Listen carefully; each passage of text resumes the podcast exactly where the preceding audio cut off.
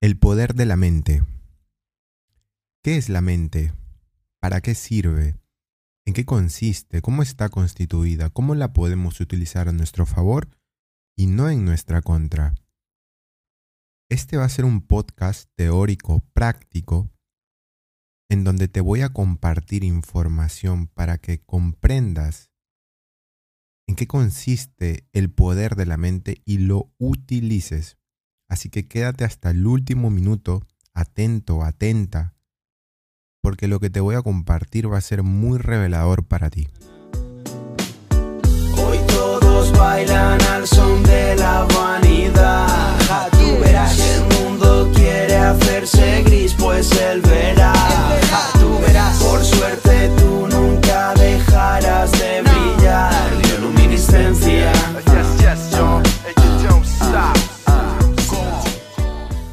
Pues iniciamos con la pregunta fundamental. ¿Qué es la mente?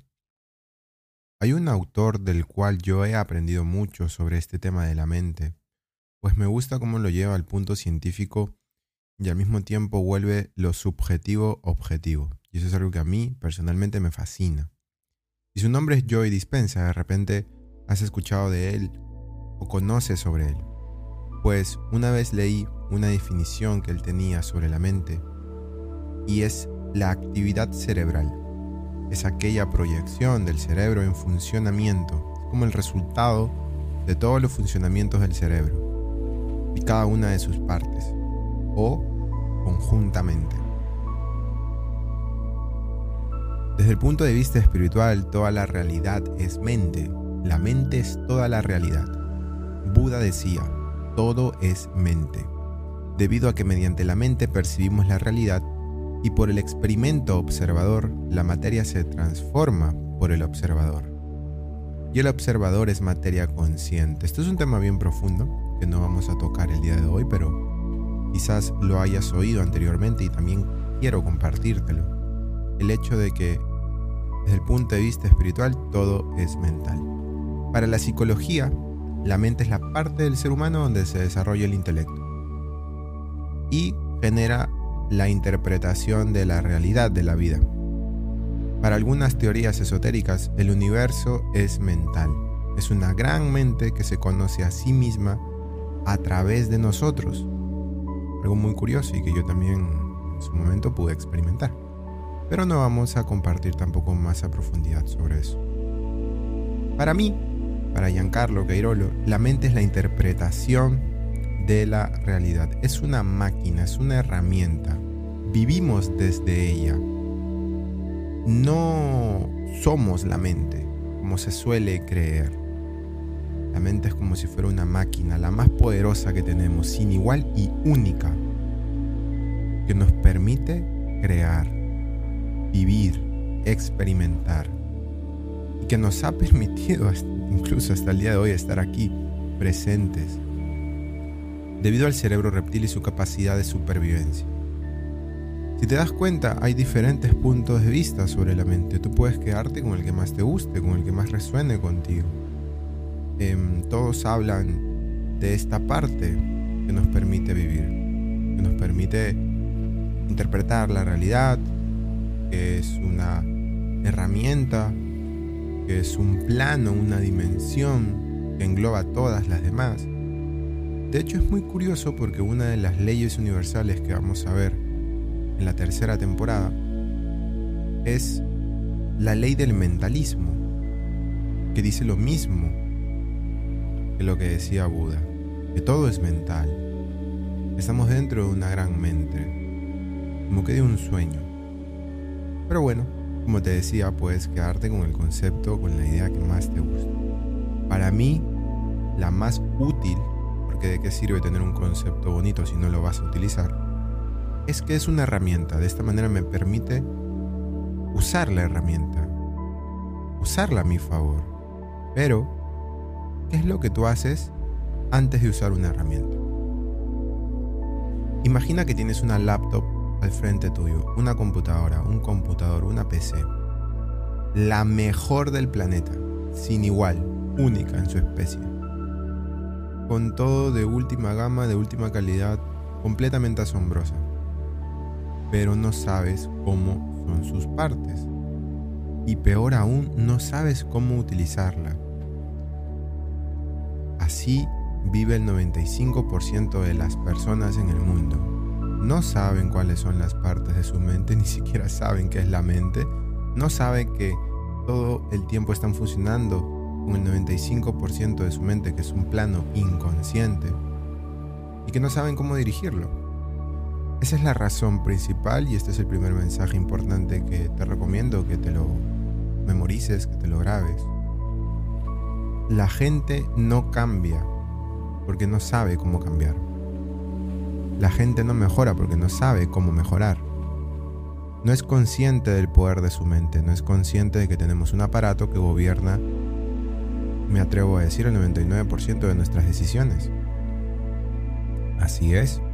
Y como no saben cómo funciona, como no saben qué constituye, qué es incluso, pues la mente se apodera de ellos y tenemos robots humanos viviendo en un plano de existencia repetitivo constantemente y nunca hay cambios, no crean nada, viven sometidos a las influencias externas de su familia, de sus amigos, de sus jefes, em, quejándose todo el tiempo como si no tuvieran poder, como si no tuvieran control, como si algo em, los condenaran y tuvieran una maldición en sus vidas, ¿no? Y es muy sencillo, es que no saben cómo utilizar el poder de su mente. Y eso es lo que tú hoy vas a aprender aquí, así que quédate atento y atenta. Vamos a ver las partes de la mente. La mente tiene siete facultades o capacidades. La primera es la imaginación. La mente puede proyectar algo imaginativo a su antojo a través de la conciencia, a través del ser. Y esta capacidad la pongo en primer lugar haciendo honor a la frase de Albert Einstein que dijo, la imaginación es mucho más importante que el conocimiento. Y vaya que tenía razón. La imaginación puedes verla como el taller, como el laboratorio donde puedes crear tu realidad. Imaginar lo que quieres. Y acá yo sé que te resulta una pregunta, ya yo puedo imaginar, pero luego no lo veo en mi realidad que no sabes el proceso de manifestación. Hay un proceso para volver realidad lo que tú imaginas. Y es acá donde entran las otras seis capacidades. La voluntad, que es la fuerza de movimiento que se genera a través del impulso de tu ser y de tus decisiones.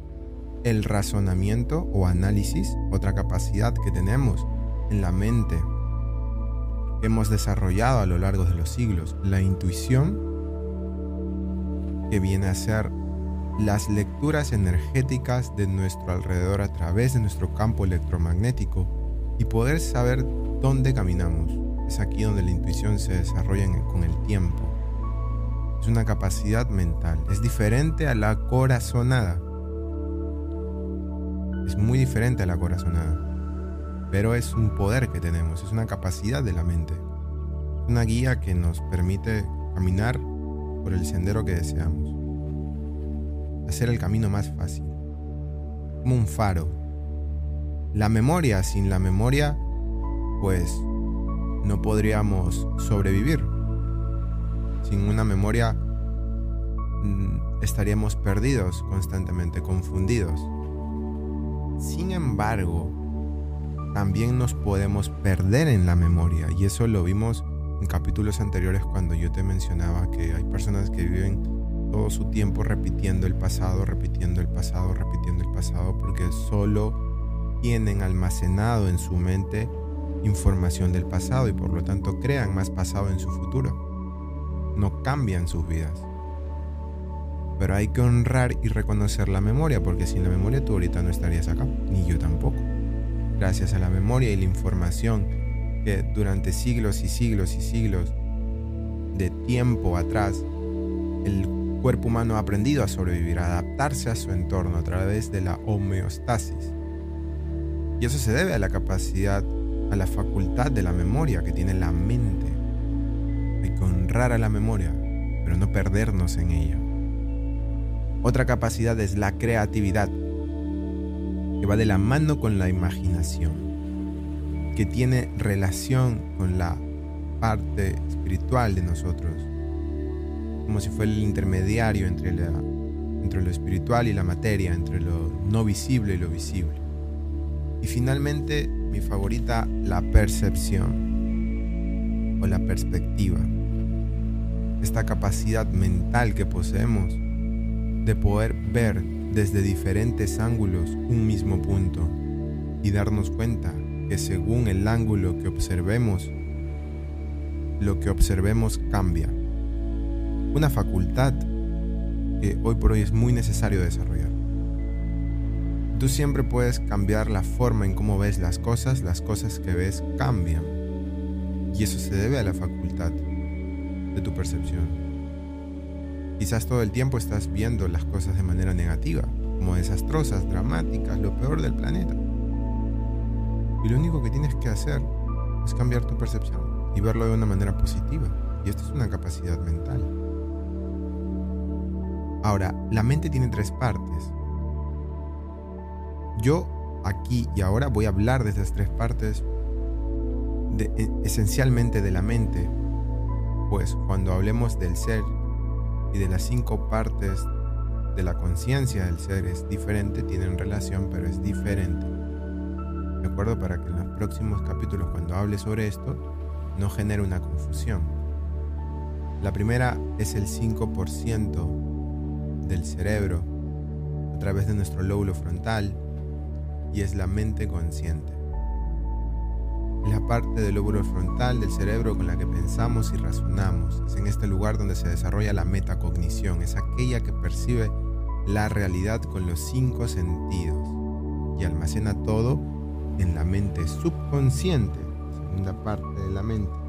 Tiene relación con la memoria, se almacena la información emocionalizada a diferencia que en la memoria solo almacenamos datos, en la mente subconsciente almacenamos aquello que está energizado, emocionalizado. En la mente subconsciente están nuestras creencias, programas, paradigmas. El subconsciente solo funciona con lo que le has programado. Nuestra mente es como si fuera una computadora literal. Se encuentra en todo el cuerpo la mente subconsciente. Y por otro lado, la última parte es la mente inconsciente. Es la parte de la mente que rige todos los funcionamientos del cuerpo con todos sus sistemas. Ahorita tú estás respirando y no eres consciente de ello, eres inconsciente. Tu estómago está operando y eres inconsciente de ello. Quiere decir que no te das cuenta, es como un piloto automático. La circulación de la sangre, el sistema inmunológico, el sistema endocrino, el funcionamiento de las hormonas, la sinapsis, etc. También condiciona conductas a través de la repetición, creando redes neuronales que almacenan esta información según la cantidad de emoción que le otorguemos en la mente subconsciente. La mente inconsciente es esta parte donde nos automatizamos. Manejar bicicleta, mente inconsciente. Aprender a nadar, mente inconsciente jugar un videojuego y aprender cómo jugarlo y luego lo haces de manera automática, piloto automático, mente inconsciente. La forma en cómo percibes la realidad, tus creencias, tus programas, mente subconsciente. Es lo que sientes cuando te digo la palabra dinero, amor, matrimonio, salud, aquella emoción que sientes cuando yo te recuerdo esta palabra es el programa, la creencia que tienes almacenado, almacenada en tu mente subconsciente.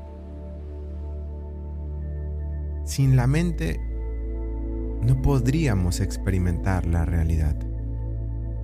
El problema no es la mente, el problema es el ego. Y de esto del ego lo vamos a hablar en el episodio disfraces. Para notar muy bien la diferencia entre el poder de la mente y utilizar la mente a nuestro favor, ¿cómo no dejar que el ego se apodere de la mente y que vivas una vida de sufrimiento? Por lo tanto, si la mente nos permite experimentar la realidad y la realidad está creada por esta conciencia superior, por Dios, por la divinidad, tu mente es un centro de operación divina Y esta operación divina siempre es para expandirte y para tu expresión más plena. ¿De acuerdo? Toma conciencia de eso. Tu mente es un centro de operación divina. Y la operación divina siempre es para expandirte y para tu expresión más plena.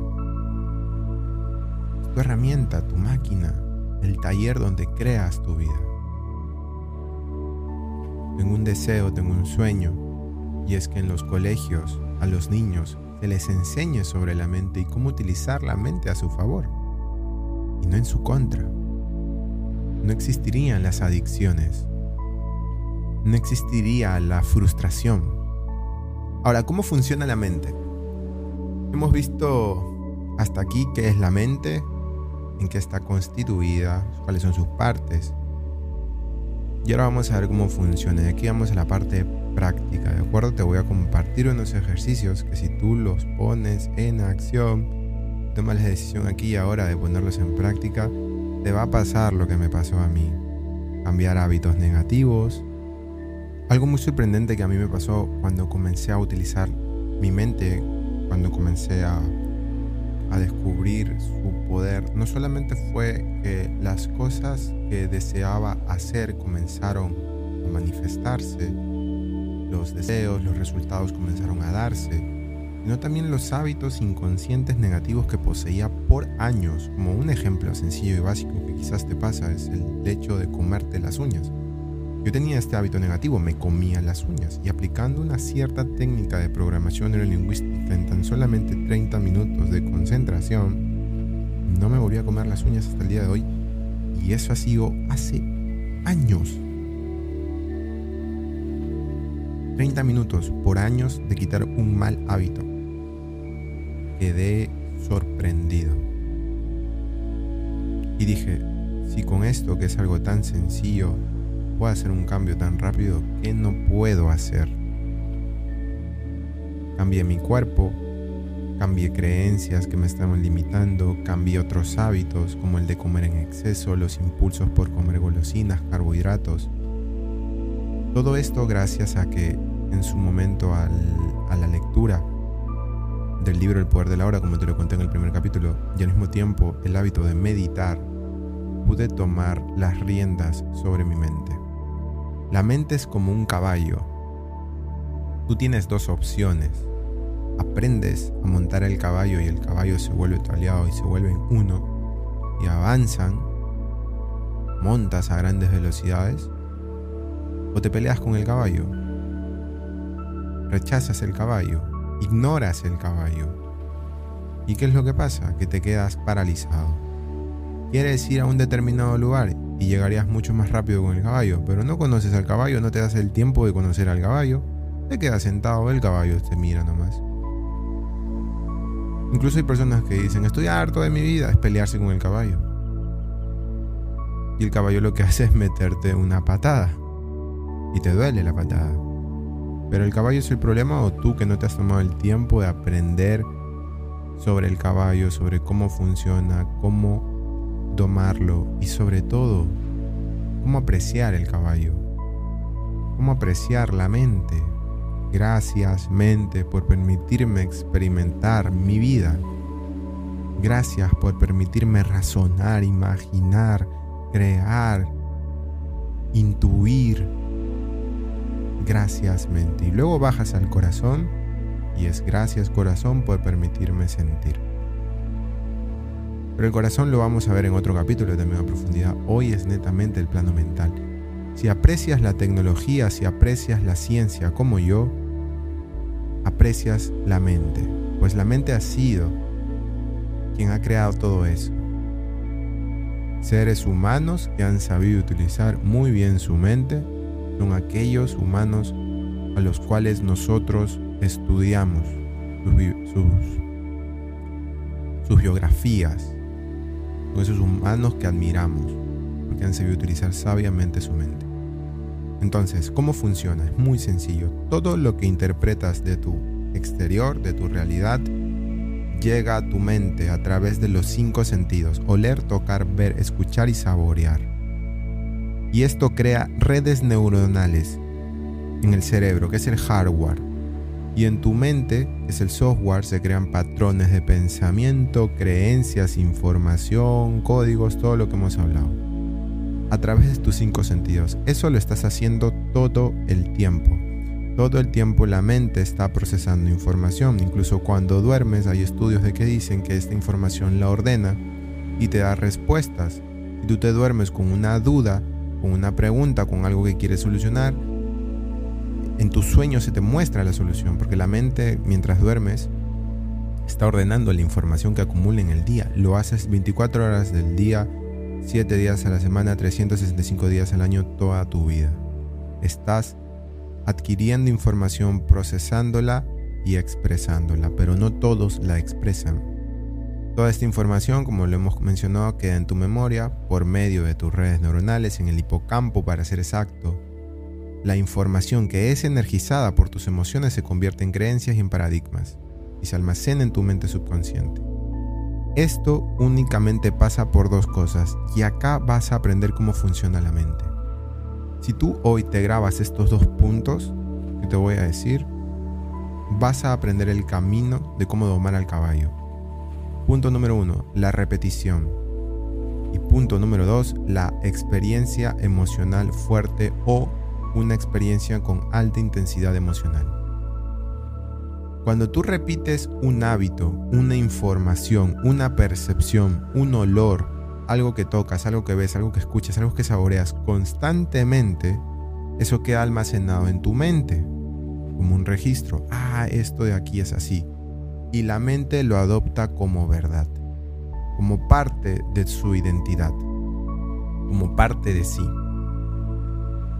Por otro lado, cuando vives una experiencia con alta intensidad como un accidente, como la muerte de un familiar querido, como la ruptura de una relación, como una crisis financiera, como una enfermedad, y es muy impactante el impacto, la energía, la cantidad de hormonas que segregas en ese momento de emoción, hacen que esa red neuronal sea muy fuerte, pues tiene mucha energía, tiene mucha emoción y adoptas una creencia.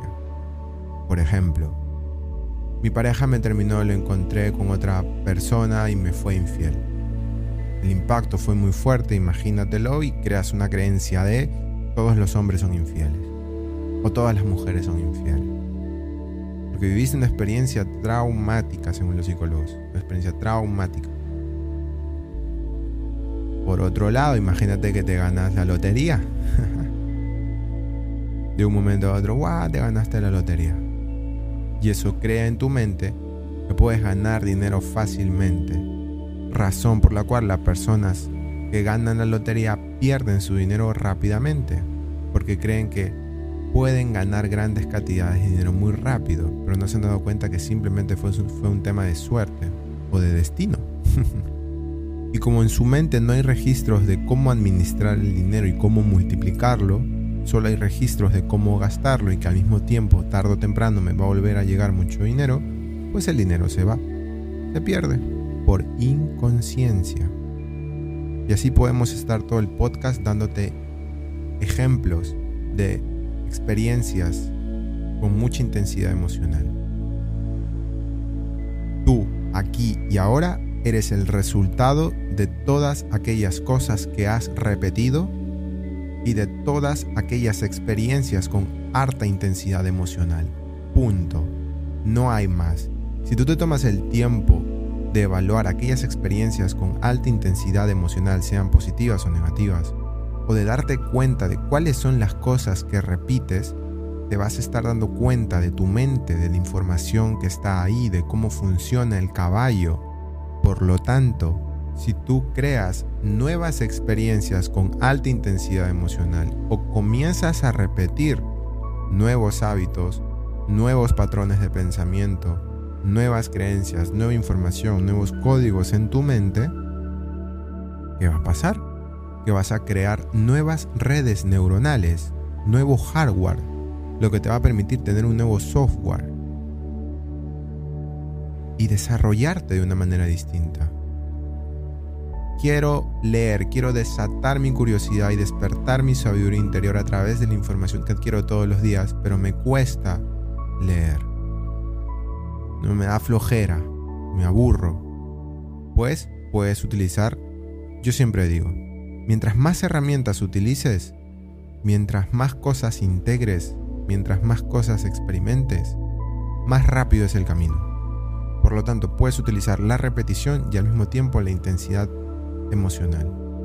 Puedes crear un plan de 21 días o 66 o incluso puedes comenzar simplemente con 7 días o 3 días si se te hace muy difícil de leer por 20 minutos o 15 o 10 como te sea más sencillo, mientras más sencillo mejor porque así se desarrolla el hábito a través de la repetición de leer en una cierta hora en un cierto lugar pueden ser, supongamos, los más sencillos. Voy a leer en los próximos 3 días 10 minutos a las 8 de la mañana en mi escritorio. Cuando llegue el cuarto día, amplías el tiempo. Voy a leer por 7 días durante 20 minutos a las 8 de la mañana en mi escritorio. Y así estás repitiendo. Estás utilizando al caballo de manera inteligente, ¿no? Tampoco vas a decir, voy a leer por el próximo año 365 días a las 8 de la mañana por una hora y no tienes el hábito de leer. ¿Sabes cuánto tiempo vas a durar? Tres días, porque tus redes neuronales te lo van a impedir. Porque el caballo se va a burlar de ti y te va a botar del asiento y te vas a caer y te va a doler. Y vas a crear una nueva red neuronal pero negativa y ya no vas a querer otra vez leer. Ese es el error que comete la mayoría de personas. Creer que lo complejo es la solución. Pero no, en, lo sencillo está la solución. Entonces puedes crear eso, un hábito fácil de repetición diario y vas a notar el cambio. Pero ¿qué pasaría si al mismo tiempo cada vez que terminas de leer pones tu música favorita, comienzas a saltar y dices, yo soy extraordinario, yo soy increíble, me amo porque he cumplido mi reto de hoy de leer.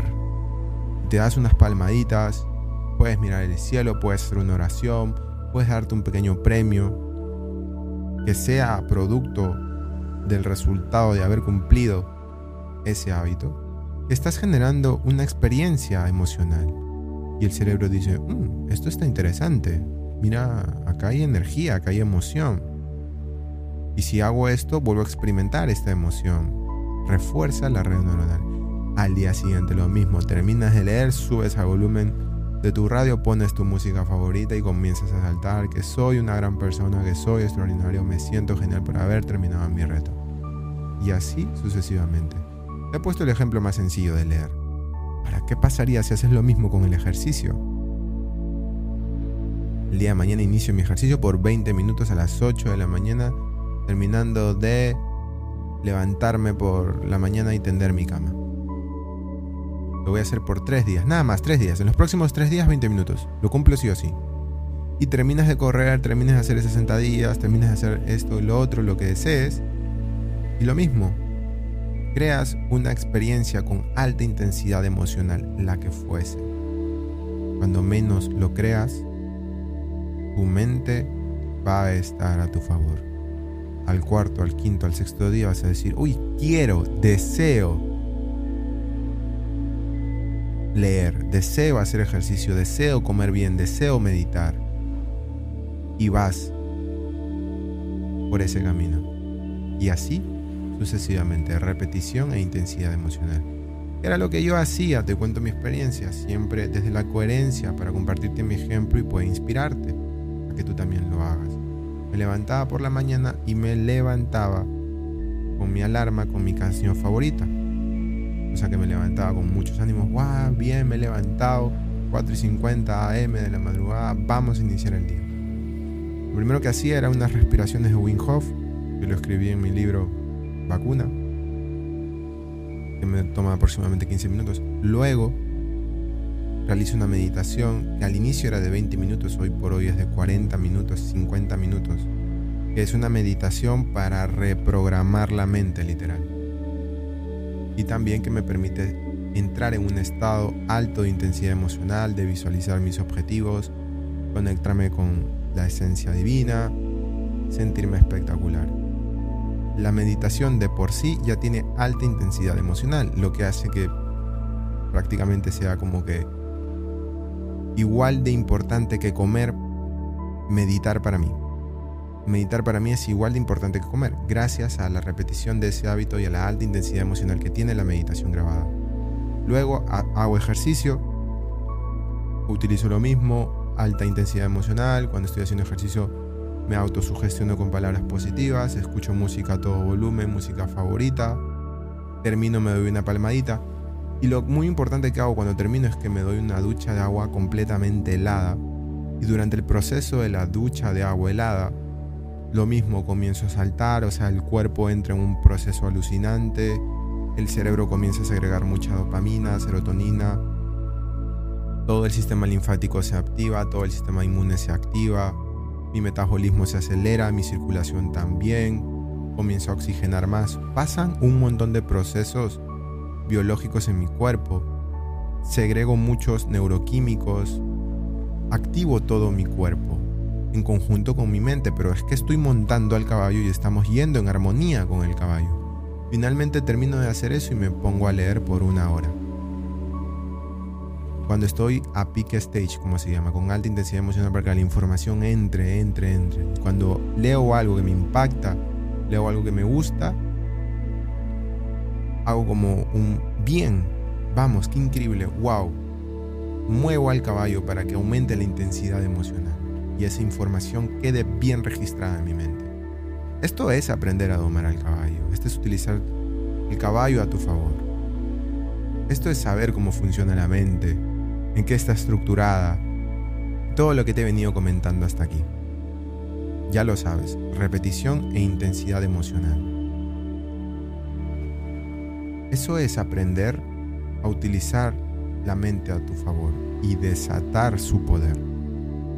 Esto es el poder de la mente en el camino de la conciencia, la bioluminiscencia. Vamos a iluminar tu mente y que la neblina y las sombras que produce la inconsciencia desaparezcan de una buena vez por todas. ¿Quieres cambiar? ¿Quieres liberar tu potencial? libera tu poder mental. Si te ha gustado este podcast, déjame tu comentario en la plataforma que lo escuchaste o mándame un DM por Instagram si te gustaría que hubiera una segunda parte donde comparta más herramientas, más técnicas, más cositas sobre el poder de la mente. Estoy aquí para servirte. Te amo porque me amo. Gracias por haber escuchado hasta aquí.